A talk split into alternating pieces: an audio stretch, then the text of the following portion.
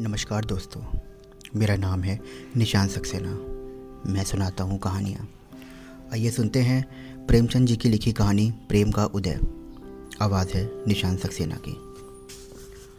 भोंदू पसीने में तर लकड़ी का एक गट्ठा सर पर लिए आया और उसे ज़मीन पर पटक कर बंटी के सामने खड़ा हो गया। मानो पूछ रहा हो, क्या अभी तेरा मिजाज ठीक नहीं हुआ? संध्या हो गई थी। फिर भी लू चलती थी और आकाश पर गर्द छाई हुई थी। प्रकृति रक्त शून्य देह की भांति शिथिल हो रही थी। भोंदू प्रातःकाल घर से निकला था। दोपहरी उसने एक पेड़ की छाँ में काटी। समझा था, इस तपस्या से देवी जी का मुँह सीधा हो जाएगा, लेकिन आकर देखा तो वह अभी भी कोप भवन में थी।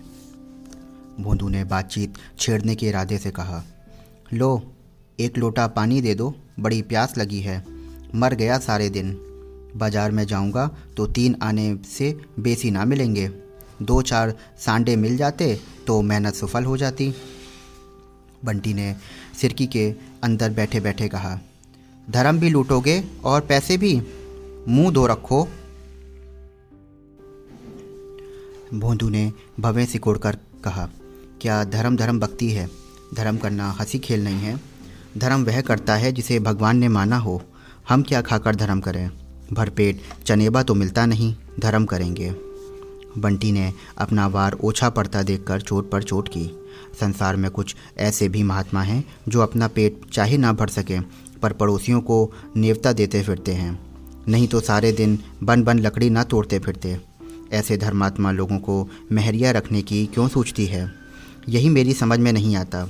धर्म की गाड़ी क्या अकेले नहीं खींचते बनती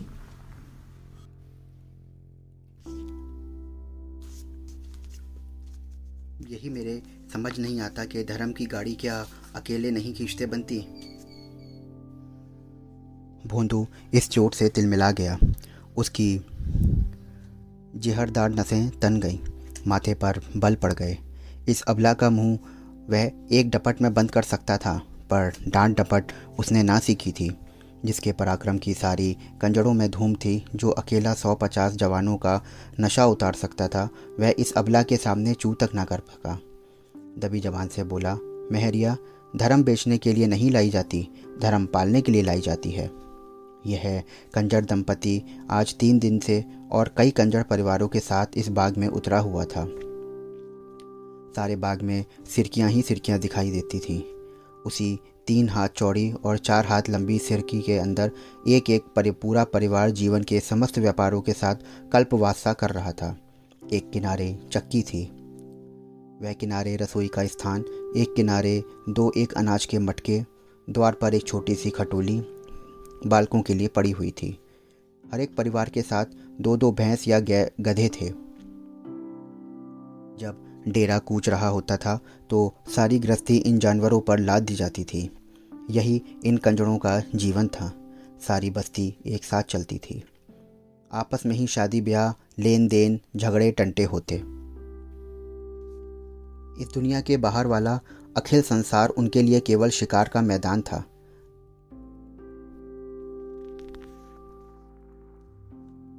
उनके किसी इलाके में पहुँचते ही वहाँ की पुलिस तुरंत आकर अपनी निगरानी में ले लेती थी। पड़ाव के चारों तरफ़ चौकीदार का पहरा हो जाता था। स्त्री या पुरुष किसी गाँव में भी जाते, उनके साथ एक ही जैसा व्यवहार होता। फिर भी आसपास के गाँव में आतंक छाया हुआ था। क्योंकि कंजर लोग बहुधा घरों में घुसकर जो चीज़ चाहते उठा लेते और उनके हाथ में जाकर कोई चीज़ लौट कर ना आती। रात में ये लोग अक्सर चरौरी करने निकल जाते थे। चौकीदारों को उनसे मिलते रहने में ही अपनी कुशलता दिखती थी। कुछ हाथ भी लगता था और जान भी बची रहती थी। सख्ती करने में प्राणों का भय था। कुछ मिलने का ज़िक्र ही क्या? क्योंकि कंजर लोग एक सीमा के बाहर किसी का दबाव ना मानते थे। बस्ती में अकेला भोंदू अपनी मेहनत की कमाई खाता था, मगर इसलिए नहीं कि वह पुलिस वालों की खुशामद ना कर सकता था। उसकी स्वतंत्र आत्मा अपने बाहुबल से प्राप्त किसी वस्तु का हिस्सा देना स्वीकार न करती थी, इसलिए वह यह नौबत आने ही नहीं देती थी। बंटी को पति के यह आचार निष्ठा एक आँख ना भाती थी। उसकी और बहनें नई नई साड़ियाँ और नए नए आभूषण पहनती। तो बंटी उन्हें देखकर पति की अक्रमणीयता पर कुर्ती थी। इस विषय पर दोनों में कितना ही संग्राम होता था, लेकिन भोंदू अपना परलोक बिगाड़ने पर राज़ी ना होता था। आज भी प्रातःकाल यही समस्या खड़ी हुई थी और भोंदू लकड़ी काटने वन जंगलों में निकल गया था। सांडे मिल जाते तो आँसू पूछते, पर आज सांडे भी ना मिले। बंटी ने कहा, जिनसे कुछ भी नहीं हो सकता, वही धर्मात्मा बन जाते हैं। भोंदू ने पूछा, मैं तो निखट्टू हूँ? बंटी ने इस प्रश्न का सीधा साधा उत्तर ना देकर कहा, मैं क्या जानूं? तुम क्या हो? मैं तो यही जानती हूँ कि यहाँ धेले धेले की चीज़ के लिए तरसना पड़ता है। यही सबको पहनते, ओढ़ते, हँसते, खेलते देखती हूँ। क्या मुझे पहनने, ओढ़ने और हंसने खेलने का साध नहीं है? तुम्हारे पल्ले पड़कर जिंदगानी नष्ट हो गई है मेरी। भोंदू ने एक क्षण विचारमग्न रहकर कहा, जानती है, पकड़ जाऊँगा तो तीन साल से कम की सजा ना होगी। बंटी विचलित ना हुई, बोली, जब और लोग नहीं पकड़े जाते तो तुम कैसे पकड़े जाओगे? और लोग पुलिस को लगा लेते हैं, थानेदार के पाँव सहलाते हैं, चौकीदारी की खुशामद करते हैं। तू चाहती है मैं भी औरों की तरह सबकी चिरौरी करता फिरूं? बंटी ने अपना हट ना छोड़ा। मैं तुम्हारे साथ सती होने नहीं आई। फिर तुम्हें तुम्हारे छुरे गंडासों को कहीं, कहाँ तक डरे? जानवर को भी जब घास फूस नहीं मिलता तो पगहा तुड़ाकर किसी के खेत में बैठ जाता है। मैं तो आदमी हूँ। बूंदू ने इसका कुछ जवाब ना दिया। उसकी स्त्री कोई दूसरा घर कर ले, यह कल्पना उसके लिए अपमान से भरी थी।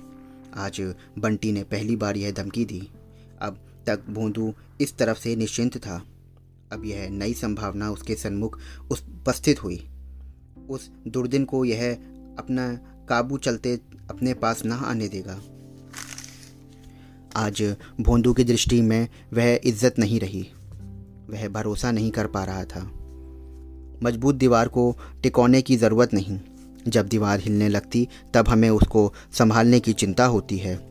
आज भोंदू को अपनी दीवार हिलती हुई मालूम होती थी। आज तक बंटी अपनी थी। वह जितनी अपनी ओर से निश्चिंत था, उतना ही उसकी ओर से भी था। वह जिस तरह खुद रहता था, उसी तरह उसको भी रखता था। जो खुद खाता था, वही उसको खिलाता था। उसके लिए कोई विशेष फ़िक्र ना थी। पर आज उसे मालूम हुआ कि वह अपनी नहीं है। अब उसका विशेष रूप से सत्कार करना होगा, विशेष रूप से दिलजोई करनी होगी। सूर्यास्त हो रहा था। उसने देखा जब उसका गधा चरकर चुपचाप सर झुकाए चला आ रहा है। बोंदू ने कभी उसके खाने पीने की चिंता ना की थी, क्योंकि गधा किसी और को अपना स्वामी बनाने की धमकी ना दे सकता था। भोंदू ने बाहर आकर गधे को पुचकारा। उसकी पीठ सहलाई और तुरंत उसे पानी पिलाने के लिए डोल और रस्सी लेकर चल दिया। दूसरे दिन ही कस्बे में एक धनी ठाकुर ने के घर चोरी हो गई। उस रात को भोंदू अपने डेरे पर ना था। बंटी ने चौकीदार से कहा, वह जंगल से नहीं लौटा। प्रातःकाल बोंदू आ जाएगा। उसकी कमर में रुपयों की एक थैली थी। कुछ सोने के गहने भी थे। बंटी ने तुरंत गहनों को ले जाकर एक वृक्ष की जड़ में गाड़ दिया। रुपयों की क्या पहचान हो सकती थी? भोंदू ने पूछा। अगर कोई पूछे तो इतने रुपये कहाँ से मिले तो क्या कहोगी? बंटी ने आँखें नचाकर कहा। कह दूँगी, क्यों बताऊँ? दुनिया कमाती है तो किसी को हिसाब नहीं देने जाती। हमें क्यों अपना हिसाब दें? भोंदू ने संदिग्ध भाव से गर्दन हिलाकर कहा। यह कहने से गला ना छूटेगा, बंटी। तू कह देना कि तीन चार मास से दो दो चार चार रुपए महीना जमा करती आई हूँ। हमारा खर्च ही कौन बड़ा लंबा है? दोनों ने मिलकर बहुत से जवाब सोच निकाले।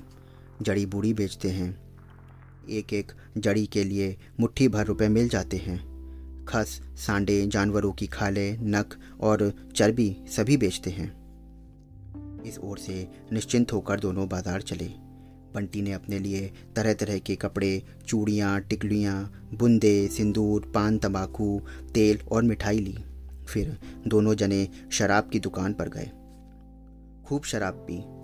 फिर दो बोतल शराब रात के लिए लेकर दोनों घूमते घामते गाते बजाते घड़ी रात आए डेरे पर। बंटी के पाँव ज़मीन पर नहीं पड़ते थे आज। जाते ही बन ठन कर पड़ोसियों को अपनी छवि दिखाने लगी। जब वह लौटकर अपने घर आई तो भोजन पकाने लगी। तभी पड़ोसियों ने टिप्पणी करनी शुरू करी। कहीं गहरा हाथ मारा है? बड़ा धर्मात्मा बना फिरता था, बगला भगत कहीं का। बंटी तो आज जैसे हवा में उड़ रही है। आज भोंदुओं की कितनी खातिर हो रही है, नहीं तो कभी एक लुटिया पानी देने को ना उठती थी। रात को भोंदू को देवी की याद आई। आज तक कभी उसने देवी की वेदी पर बकरे का बलिदान ना किया था। पुलिस को मिलाने में ज़्यादा खर्च हुआ था। कुछ आत्मसम्मान भी खोना पड़ता। देवी जी केवल एक बकरे में राज़ी हो जाती हैं। हाँ उससे एक गलती ज़रूर हुई थी। उसकी बिरादरी के और लोग साधारणतः कार सिद्धि के पहले ही बलिदान दिया करते थे। बोंधू ने यह खतरा ना लिया। जब तक माल हाथ ना आ जाए, उसके भरोसे पर देवी देवताओं को खिलाना, उसकी व्यवसायिक बुद्धि को ना जचा। और उसे अपने कृत्य को गुप्त रखना भी चाहता था, इसलिए किसी को सूचना भी ना दी। यहाँ तक कि बंटी को भी ना कहा। बंटी तो भोजन बना रही थी, वह बकरे की तलाश में घर से निकल पड़ा। बंटी ने पूछा, अब भोजन करने के जून कहाँ चले? मैं अभी आता हूँ। मत जाओ, मुझे डर लगता है। भोदू स्नेह के नवीन प्रकाश से खिलकर बोला, मुझे देर ना लगेगी, तू यह गंडासा अपने पास रख ले। उसने गंडासा निकालकर बंटी के पास रख दिया और निकला। बकरे की समस्या बेढप थी। रात को बकरा कहाँ से लाता? इस समस्या को भी एक नए ढंग से हल किया।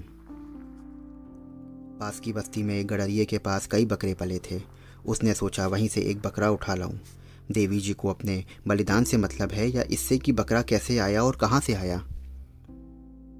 मगर बस्ती के समीप पहुँचा ही था कि पुलिस के चार चौकीदारों ने उसे गिरफ़्तार कर लिया और मुश्के बांधकर थाने ले चले। बंटी भोजन पकाकर अपना बनाव सिंगार करने लगी। आज उसे अपना जीवन सफल जान पड़ता था। आनंद से खिल जाती थी। आज जीवन में पहली बार उसके सिर से सुगंधित तेल पड़ा था। आईना उसके सामने एक पुराना अंधा सा पड़ा हुआ था। आज वह नया आईना लाई थी। उसके सामने बैठकर उसने अपने केश संवारे। मुँह पर उपटन मला साबुन लाना भूल गई थी। साहिब लोग साबुन लगाने से ही तो इतने गोरे हो जाते हैं। साबुन होता तो उसका रंग भी कुछ निखर आता। कल वह अवश्य साबुन की कई बट्टियाँ लाएगी और रोज नहाएगी। केश गूंद कर उसने माथे पर असली का लुआब लगाया। जिसमें बाल ना बिखरने पाए। फिर पान लगाए, चूना ज़्यादा हो गया था। गलफड़ों में छाले पड़ गए, लेकिन उसने समझा शायद पान खाने का यही मज़ा है। आखिर कड़वी मिर्च भी तो लोग मज़े से खाते हैं। गुलाबी साड़ी पहन और फूलों का गजरा गले में डालकर उसने आईने में अपनी सूरत देखी तो उसके आबनूसी रंग पर लाली दौड़ गई। आप ही आप लज्जा से उसकी आँखें झुक गईं। दरिद्रता की आँख से नारित्व भी भस्म हो जाता है। नारित्व की लज्जा का क्या ज़िक्र? मैले कुचले कपड़े पहनकर लजाना ऐसा ही है जैसे कोई बेचे, चनेबे में सुगंध लगाकर खाए। इस तरह सच कर बंटी भोंदू की राह देखने लगी। अब जब भी वह ना आया तो उसका जी झुंझलाने लगा। रोज तो साँझ से ही द्वार पर पड़ रहते थे, पर आज ना जाने कहाँ जाकर बैठ गया है। शिकारी अपनी बंदूक भर लेने के बाद इसके सिवा और क्या चाहता है कि शिकार सामने आए। बंटी के सूखे हृदय में आज पानी पड़ते ही उसका नारित्व अंकुरित हो गया। झुंझुलाहट के साथ उसे चिंता भी होने लगी। उसने कई बार निकलकर कई बार पुकारा। उसके कंठ स्वर में इतना अनुराग कभी ना था। उसने कई बार, उसे कई बार भान हुआ कि भोंदू आ रहा है। वह हर बार सिरकी के अंदर दौड़ जाती और आईने में सूरत देखती कि कुछ बिगड़ तो ना गया हो।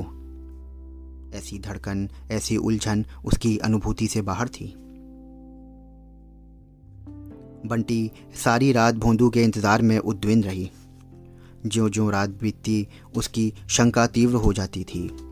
आज ही उसके वास्तविक जीवन का आरंभ हुआ था और आज ही यह हाल। प्रातःकाल वह उठी तो अभी कुछ अंधेरा ही था। इस रत जगह से उसका चित्त खिन और सारी देह अलसाई हुई थी। रह रहकर भीतर से एक लहर भी उठती थी, आँखें भर जाती थीं। सहसा किसी ने कहा, अरे बंटी, भोंदू रात पकड़ा गया। बंटी थाने पहुँची तो पसीने से तर थी और दम फूल रहा था। उसे भोंदू पर दया ना थी, क्रोध आ रहा था। सारा जमाना ही यही काम करता है और चैन की बंसी बजाता है। उन्होंने कहते कहते हाथ भी लगाया तो चूक गए। नहीं सुहूर था तो साफ़ कह देते, मुझसे यह काम ना होगा। मैं ये थोड़े ही कहती थी कि आग में फांद पड़ो। उसने देखते ही थानेदार से धौंस जमाई। यही तो है भोंदुआ की औरत। इसे भी पकड़ लो। बंटी ने हेकड़ी जताई। हाँ हाँ पकड़ लो। यहाँ किसी से नहीं डरते। जब काई काम नहीं करते तो डरें क्यों? अफसर और मातहत सभी की अनुरक्त आँखें बंटी की ओर उठने लगीं। भोंदू की तरफ़ से लोगों ने दिल कुछ नर्म हो गए। उसे धूप की, धूप से छां में बैठा दिया गया। उसके दोनों हाथ पीछे बंधे हुए थे और धूल धूसरित काली देह पर भी जूतों और कोड़ों से रक्तमय मार साफ़ नज़र आ रहे थे। उसने एक बार बंटी की ओर देखा, मानो कह रहा हो, देखना, कहीं इन लोगों ने धोखे में मत आ जाना। थानेदार ने डांट बताई, जरा इसकी दीदा दिलेरी देखो, जैसे देवी ही तो है, मगर इसके फेर में ना रहना। यहाँ तुम लोगों की नस नस पहचानता हूँ इतने कोड़े लगाऊँगा कि चमड़ी उधर जाएगी। नहीं तो सीधे से कबूल करो और सारा पैसा लौटा दो। इसी में खैरियत है, भोंदू ने बैठे बैठे कहा। क्या कबूल कर दूँ? जो देश को लूटते हैं, उनसे तो कोई नहीं बोलता। जो बेचारे अपनी गाड़ी कमाई की रोटी खाते हैं, उनका गला काटने को पुलिस भी तैयार रहती है। हमारे पास किसी की नज़र भेंट देने के लिए कुछ नहीं है। थानेदार ने कठोर स्वर में कहा हाँ हाँ। जो कुछ कसर बसर रह गई है, वह अभी पूरी कर दे। किरकिरी ना होने पाए, मगर इन बैठकबाजियों से बच नहीं सकता है तू। अगर इकबाल ना किया तो तीन साल के लिए जाओगे। मेरा क्या बिगड़ता है? अरे, छोटे सिंह, जरा लाल मिर्च की धुनी तो दे इसे। कोठरी में बंद करके पंसेरी भर मिर्चे सुलगा दे। अभी माल बरामद हुआ जाता है। ने ढिढाई से कहा, दरोगा जी, बोटी काट डालो, लेकिन कुछ हाथ ना लगेगा। तुमने मुझे रात भर पिटवाया है। मेरी एक एक हड्डी चूर चूर हो गई है। कोई दूसरा होता तो अब तक सिधार गया होता। तुम क्या समझते हो कि आदमी को रुपए पैसे जान से प्यारे होते हैं? जान ही तो के लिए तो आदमी सब तरह के कुकर्म करता है। धूनी सुलगा कर भी देख लो। दरोगा जी को अब विश्वास आया कि इस फौलाद को झुकाना मुश्किल है। बूंदों की मुखाकृति से शहीदों सा आत्मसमर्पण झलक रहा था। यद्यपि उनके हुक्म की तामील होने लगी, कांस्टेबलों ने बूंदू को एक कोठरी में बंद कर दिया, दो आदमी मिर्चें लाने दौड़े। लेकिन दरोगा की युद्ध नीति बदल गई थी। बंटी का हृदय छोप से फटा जाता था। वह जानती थी, चोरी करके इकबाल करना कंजर जाति की नीति में महान लज्जा की बात है। लेकिन क्या यह सचमुच मिर्च की धुनी सुलगा देंगे? इतना कठोर है इनका हृदय। सालन बघारने में कि कभी मिर्च जल जाती है तो छींकों और खांसियों के मारे दम निकलने लगता है। जब नाक के पास धुनी सुलगाई जाएगी तब तो प्राण ही निकल जाएँगे, उसने जान पर खेल कर कहा। दरोगा जी, तुम समझते होगे कि इन गरीबों की पीठ पर कोई नहीं है, लेकिन मैं कह देती हूँ, हाकिम से रत्ती भर हाल कह दूँगी। भला चाहते हो तो उसे छोड़ दो, नहीं तो इसका हाल बुरा होगा। थानेदार मुस्कुराया। तुझे क्या, वह मर जाएगा, किसी और के नीचे बैठ जाना? जो कुछ जमा थमा लाया होगा, वह तो तेरे ही हाथ में होगा। क्यों नहीं एक बाल करके उसे छुड़ा देती? मैं वादा करता हूँ, मुकदमा ना चलाऊँगा। सब माल लौटा दे, तूने ही उसे मंत्र दिया होगा, मैं समझता हूँ। गुलाबी साड़ी, पान, खुशबूदार तेल के लिए तो तू ही ललच रही होगी। उसकी इतनी सांसत हो रही है और तू खड़ी देख रही है। बंटी की अंतरात्मा को यह विश्वास ना था कि लोग इतने अमानुष्यता अत्याचार कर सकते हैं, लेकिन यह सचमुच धुनी सुलगाती गई। मिर्च की तीखी जहरीली झार फैली और भोंदू के खांसने की आवाज़ें कानों में पड़ी तो उसकी आत्मा कातर हो उठी। उसका वह दुस्साहस झूठे रंग की भांति उड़ गया। उसने दरोगा जी के पाँव पकड़ लिए और धीन भावना से बोली, मालिक, मुझ पर दया करो, मैं सब दे दूँगी, पर इन्हें छोड़ दो। धुनी उसी वक्त हटा ली गई। भोंदू ने सशंक होकर पूछा, धुनी क्यों हटाते हो? एक चौकीदार ने कहा, तेरी औरत ने एक बाल कर लिया। भोंदू की नाक, आँख, मुँह से पानी जारी था, सर चक्कर खा रहा था। गले की आवाज़ बंद हो गई थी, पर यह वाक्य सुनते वह सचेत हो गया। उसकी दोनों मुट्ठियाँ बंद गईं। बोला, क्या कहा? कहा कि तेरी चोरी खुल गई है। दरोगा जी माल बरामद करने गए हैं। पहले ही एक बाल कर लिया होता तो तेरी इतनी सांसद क्यों होती? भोंदू ने गरज कर कहा, वह झूठ बोलती है। वहाँ माल बरामद हुआ और तुम अपनी ही गा रहे हो? परंपरा की मर्यादा को अपने हाथों भंग होने की लज्जा से भोंदू का मस्तक झुक गया। इस घोर अपमान के बाद अब उसे अपना जीवन, दया, घृणा और तिरस्कार इन सभी दशाओं से निखित जान पड़ता था। वह अपने समाज में पतित हो गया था।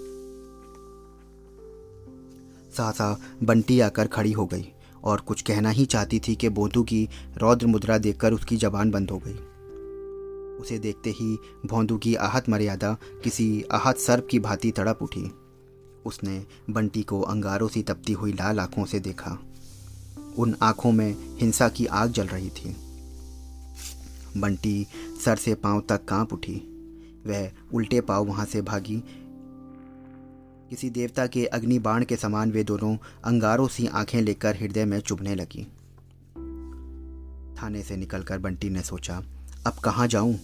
भोंदू उसके साथ होता तो वह पड़ोसियों के तिरस्कार को भी सह लेती। इस दिशा में उसके लिए घर जाना असंभव है। वे दोनों अंगारे सी आँखें उसके हृदय में चुभ जाती थीं, लेकिन कल की सौभाग्य विभूतियों का मुँह उसे डेरे की ओर खींचने लगा। शराब की बोतल अब भी भरी धरी थी। फुलझड़ियाँ छीके पर हाथ हांडी में धरी थीं। वह तीव्र लालसा, जो मृत्यु को सन्मुख देखकर भी संसार के भोग्य पदार्थों की ओर मन को चलायमान कर देती हैं, उसे खींचकर डेरी की ओर ले चलो। दोपहर हो गया था। वह पहाड़ पर पहुँची तो सन्नाटा छाया हुआ था। अभी कुछ देर पहले तो स्थान जीवन का क्रीड़ा क्षेत्र बना हुआ था। बिल्कुल निर्जन हो गया था। बिरादरी वालों के तिरस्कार का सबसे भयंकर रूप यही था। सभी ने उसे त्याज्य समझा था। लेकिन उसकी सिर की वह निर्जनता में रोती हुई खड़ी थी। बंटी ने उसके अंदर पाँव रखे तो उसके मन में कुछ वही दशा हुई जो अकेला घर देखकर किसी चोर की होती है। कौन कौन सी चीज़ समेटे? उस कुटी में उसने रो रो कर पाँच वर्ष काटे थे, पर आज उसे वही ममता उस कुटी से हो रही है जैसी एक माता को अपने पुत्र के लिए होती है। हवा से कुछ चीज़ें इधर उधर हो गई थीं। उसने तुरंत उन्हें संभाल कर रखा। फुलौड़ियों की हांडी छीके पर कुछ ठंडी हो गई थी। शायद उस पर बिल्ली झपटी थी। उसने जल्दी से हांडी उतार कर देखी तो फुलझौड़ी फुलौड़ियाँ अछूती थीं। पानी पर जो गीला कपड़ा लपेटा था, वह सूख गया था। उसने तुरंत कपड़ा तर कर दिया। किसी के पाँव की आहट पाकर उसका कलेजा धक्क से हो गया। भोंदू आ रहा है। उसकी वह दोनों अंगारे सी आँखें उसके रोए खड़े करती थीं। भोंदू के क्रोध का उसे एक दो बार अनुभव हो चुका था, लेकिन उसने दिल को मज़बूत किया। क्यों मारेगा? कुछ कहेगा? कुछ पूछेगा? कुछ सवाल जवाब करेगा? कि यूँ ही गंडासा चला देगा? उसने एक साथ कोई बुराई नहीं की। आफत से उसकी जान बचाई। मरजाद जान से प्यारी नहीं होती। भोंदू को होगी, उसे नहीं है। क्या इतनी सी बात उसके लिए जान ले लेगा? उसने सिरकी के द्वार से झांका। भोंदू ना था, केवल उसका गधा चला आ रहा था। बंटी आज उस अभागे से गधे को देखकर ऐसी प्रसन्नता हुई, मानो अपना भाई नहर से बतासों की पोटली लिए थका मांदा चला आता हो। उसने जाकर उसकी गर्दन सहलाई और उसके थूथन को अपने मुँह से लगा लिया। वह उसे फूटी आँख ना बहाता था, पर आज उससे वह इतनी आत्मीयता हो गई थी कि वह उसे छोड़ ही ना पा रहा था। वह दोनों अंगारे सी आँखें उस पर घूर रही थीं। वह सिहर उठी। फिर उसने सोचा, क्या किसी तरह ना छोड़ेगा ये? वह रोती हुई उसके पैरों पर गिर गई। क्या तब भी ना छोड़ेगा? इन आँखों में कितनी सहाराना किया करता था वो। इनमें आँसू बहते देखकर भी उसे दया ना आएगी। बंटी ने चुक्कड़ में शराब उड़ेल कर पी ली और छीके से फुलौड़ियाँ उतार कर खाईं। जब उसे मरना ही है तो साथ क्यों रह जाए? वह दोनों अंगारे सी आँखें उसके सामने चमक रही थीं। दूसरा चुक्कड़ भरा और पी गई। जहरीला ठर्रा, जिसे बोतल दोपहर की गर्मी ने और भी घातक बना दिया था देखते देखते उसके मस्तिष्क को खौलाने लगा। बोतल आधी हो गई थी। उसने कहा, भोंदू कहेगा, तूने इतनी दारू क्यों पी तो वो क्या कहेगी? कह देगी हाँ पी, क्यों ना पिए? इसी के लिए तो सब कुछ हुआ, एक बूंद भी ना छोड़ेगी। जो होना है, हो जाए। भोंदू उसे मार नहीं सकता। इतना निर्दय और कायर नहीं है वो। उसने फिर चुक्कड़ भरा और पी गई। यकायक के कांस्टेबल ने आकर कहा, अरे, बंटी कहाँ है? चल देख, भोंदुआ का हाल बेहाल हो रहा है। अभी तक तो चुपचाप बैठा था। फिर ना जाने क्या जी में आया कि एक पत्थर अपने सर पर पटक दिया। लहू बह रहा है। अगर हम लोग दौड़कर ना पकड़े होते तो उसने तो अपनी जान ही दे दी थी। एक महीना बीत गया था। संध्या का समय था। काली काली घटाएँ छाई हुई थीं और मूसलाधार वर्षा हो रही थी। भोंदू की सिरकी अब भी निर्जन स्थान पर खड़ी थी। भोंदू खटोली पर पड़ा हुआ था, उसका चेहरा पीला पड़ गया था और देह जैसे सूख गई थी। वह सशंक आँखों से वर्षा की ओर देखता चाहता और चुपचाप बैठ जाता। बंटी सर पर घास का एक बोझ लिए पानी में लतपत आती दिखाई पड़ी। वही गुलाबी साड़ी है पर तार तार, किंतु उसका चेहरा प्रसन्न है। विषाद और ग्लानी के बदले आँखों से अनुराग टपक रहा है। गति में वह चपलता, अंगों में वह सजीवता है जो चित्त की शांति को चिन्ह है। भोंदू ने छीर स्वर में कहा तू इतना भीग रही है, कहीं बीमार पड़ गई तो एक घूट पानी देने वाला भी ना रहेगा कोई। मैं कहता हूँ, तू इतना क्यों मरती है? अरे दो गट्ठे बेच चुकी है तो तीसरा गट्ठा लाने की क्या ज़रूरत थी? बंटी ने हांडी को छिपाते हुए कहा, कुछ तो नहीं, कैसी हांडी? भोंदू ज़ोर लगाकर खटोली से उठा और भीतर नज़र डालकर बोला, अभी लौटा नहीं तो मैं हांडी फोड़ दूँगा। बंटी ने धोती से पानी निचोड़ते हुए कहा, ज़रा आईने में सूरत देखो, घी दूध कुछ ना मिलेगा तो कैसे उठोगे? कि सदा खाट पर ही सोने का विचार है।